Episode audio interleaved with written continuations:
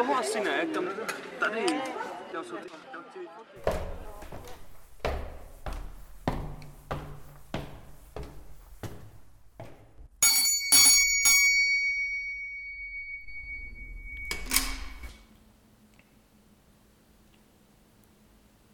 Dobrý den z domu rytířů. Dnes pro vás nahráváme další díl galerijního podcastu.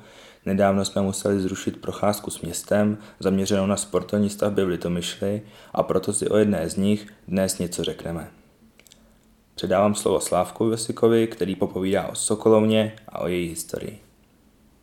Čili, čili v roce 1870 byl v Litomyšli, eh, byla v Litomyšli založena Sokolská jednota, a e, po dalších řadu let řešila problém, kde vlastně cvičit. E, nejprve se cvičilo provizorně na Karlově, potom střídavě v budově Reálky a hostincích Veselká u Hroznu. E, dokonce se uvažovalo o tom, že se bude provizorně využívat ke cvičení i smetanův dům, což nakonec naštěstí nedopadlo. Až eh, roku 1913 eh, po vleklých sporech zda provést novostavbu nebo rekonstruovat Sokolem zakoupenou Hluchandu, což je dnes sídlo Litexu, výbor definitivně zvolil první variantu a vybral reprezentativní staveniště na tzv. Krauzově poli.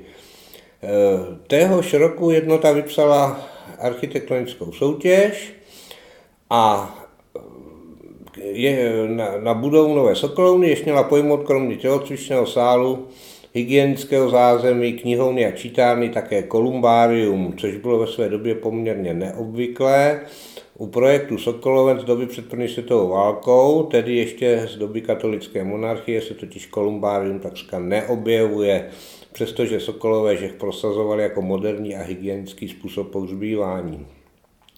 Soutěž obeslalo pět architektů a jako vítězný vzešel projekt Bohumila Hipšmana, což byl žák profesora Vídeňské akademie Oty Wagnera.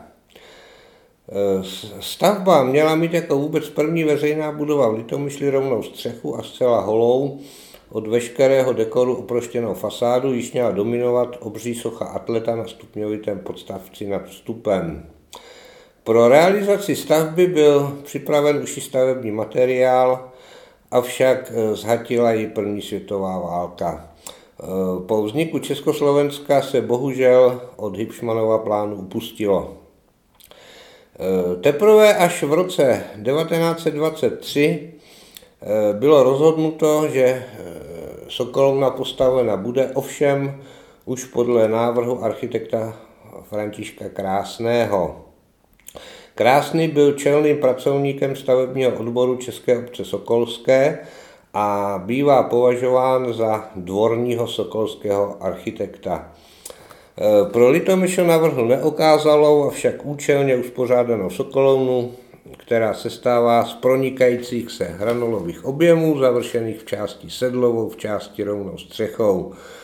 Eh, zatímco vnější fasáda s obnaženým režním zdivem je poměrně strohá, interiér vykazuje více dekorativních prvků, například Fabionové římsy v hlavním tělocvičném sále, který osvětlují rozměrná půlkruhově zakončená okna. Oproti předválečnému záměru je dispozičně skromnější, kolumbárium ani knihovnu s čítárnu nakonec Sokolové nerealizovali. Eh, stavba, kterou zvenku na bočních štítech zdobí neoklasicistní sochy letícího sokola a u hlavního vstupu monumentální postava cvičence od akademického sochaře Jaroslava Vrůhy, o kterém ještě bude řeč, se dodnes zachovala v podstatě v autentickém stavu a je památkově chráněná. V interiéru se nachází původní vybavení, okna, geometrické mříže, kování i tělocvičné nářadí, například žebříky. Eh, byla otevřena v roce 1925 a v této souvislosti si něco pověsme o jednom horlivém Sokolovi a zároveň akademickém malíři, který v témže roce Sokolovnu eh, spodobnil na krásném akvarelovém obrázku. Jde o Karla Šťastného, absolventa Pražské akademie, narozeného v roce 1865 v Hořicích, eh, jenž poté zesnul v roce 1935 v Plotištích u Hradce Králové. Eh, byl to horlivý sokol, ale také člen jednoty divadelních ochotníků a zpěváckého spolku Vlastimil. A tak z jeho podnětu eh, Sokol začal pořádat pěvecké večery přednášky. A Karel Šťastný navíc na přelomu století zajišťoval výuku tělocviku na gymnáziu, byl totiž držitelem přebornického diplomu ze závodu konaných v rámci třetího všesokolského sletu v roce 1895. Eh, Karel Šťastný je velmi významnou postavou kulturních dějin Litomyšle první třetiny 20. století. 30 let učil na řemeslnické škole v Litomyšli modelování, kreslení a měřictví a e, byl velmi oblíbeným učitelem například Jaroslava Brichty, známého sochaře a zejména sklářského výtvarníka, e, sloupnického malíře Jana Šplíchala či malíře Josefa Voleského, Eh, jehož výstava teď právě probíhá v domě u rytířů. Co je zajímavé a málo známé je to, že na škole zřídil veřejnou kreslírnu s dámským kurzem, která v roce 1891 náležela k po, díky níž eh, Litomyšl náležela k pouhým osmi předlitavským městům s takovýmto osvětovým zařízením. Eh, objevuje se v jednom průvodci právě po těchto zařízení vydaným v Rakousko-Uhersku.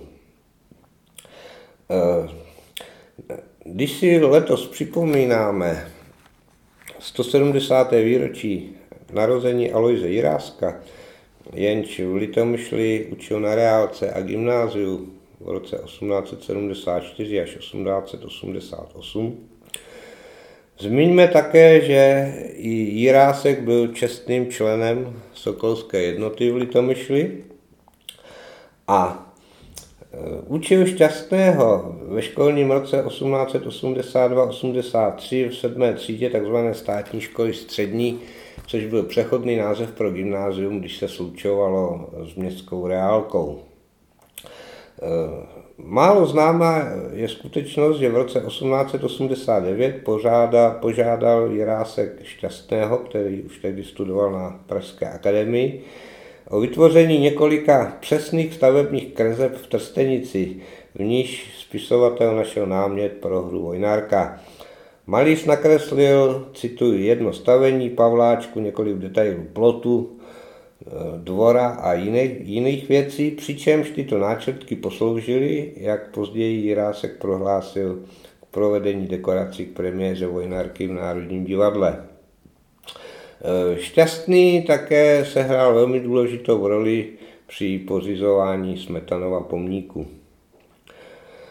A když už jsme u Aloise Jiráska, zmiňme ještě, že v těchto dnech by měla konečně vyjít Jiráskova filozofská historie, na, na, je to komentované vydání, na jehož vytvoření se podílela i Městská galerie Litomyšl. Bude vyzdobená obrázky Františka Šmilauera, které vznikaly převážně za první republiky. Byl to žák zdejšího gymnázia a jeho příbuzný kterého známe jako spisovatele Aloise Vojtěcha Šmilovského, byl Jiráskovým kolegou v učitelském sboru gymnázia. Podívejme se teď blíže na sochu cvičence, která zdobí Litomyšlskou Sokolovnu. Jejím autorem je sochař a medailér Jaroslav Brůha, který se narodil v roce 1889 v Praze a zemřel tamtéž v roce 1976.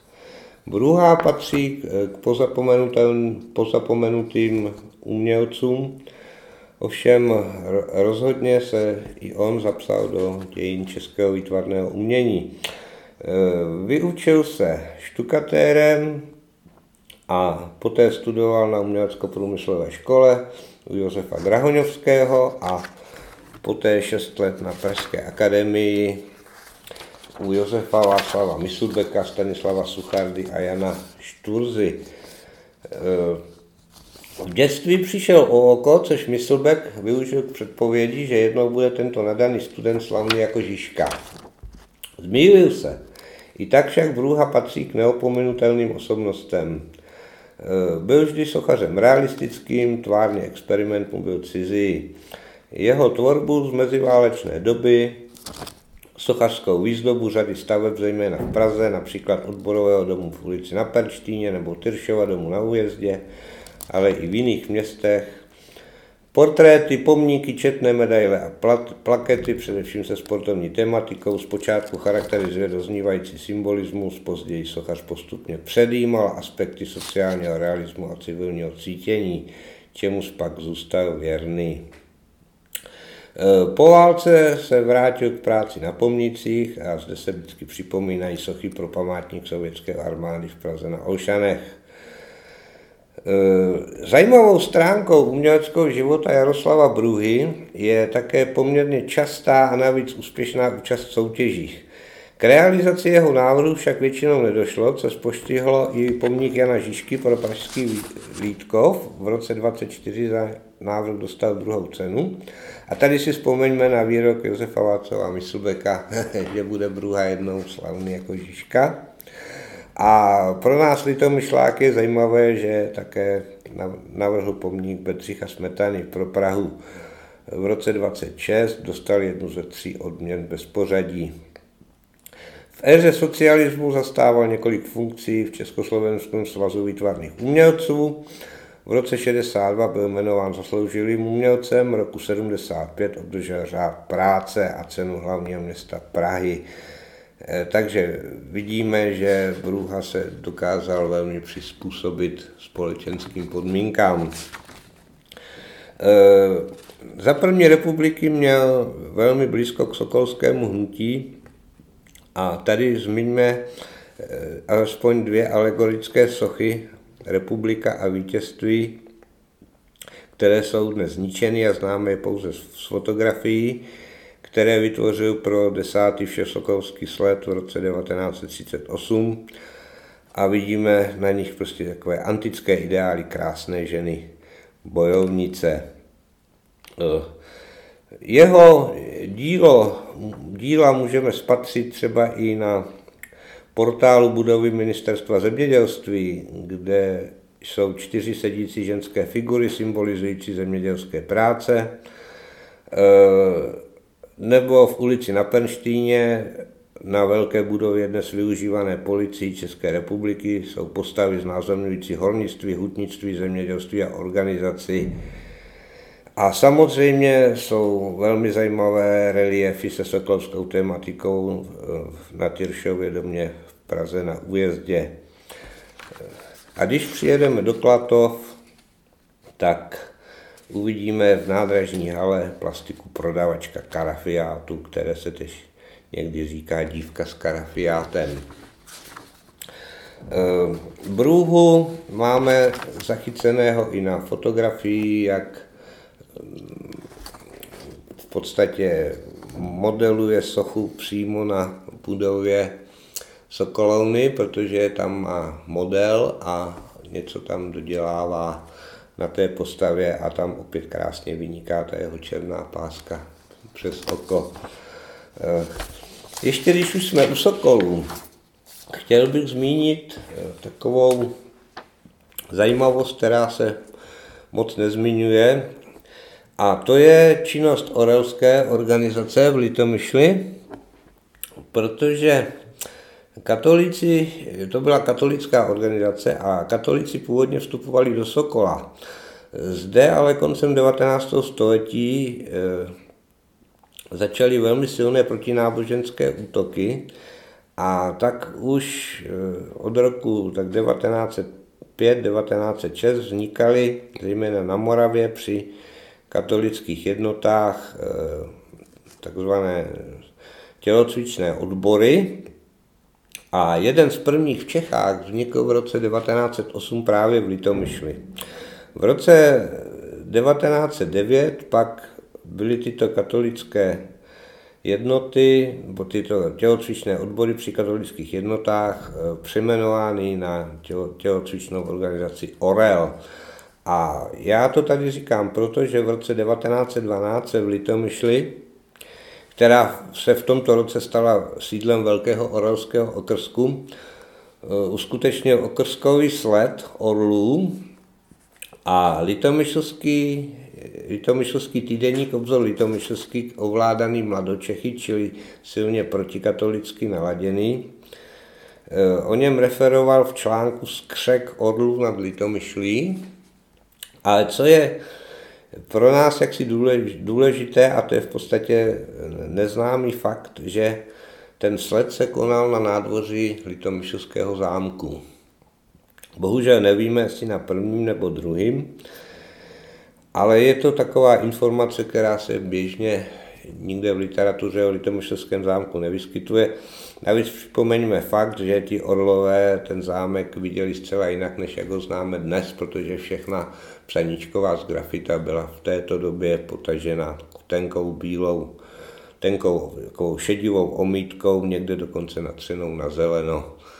A že psaníčková z grafita se tam objevila aspoň na jižní stěně až v roce 1935, kdy, kdy je odkryl Antonín Pochobradský. Díky Slávku za tvoje vyprávění, posluchačům děkujeme za poslech a těším se na viděnou třeba na další procházce s městem 18. června se v 16.00 sejdeme před gymnáziem a projdeme si Masarykovou čtvrť. Naschledanou.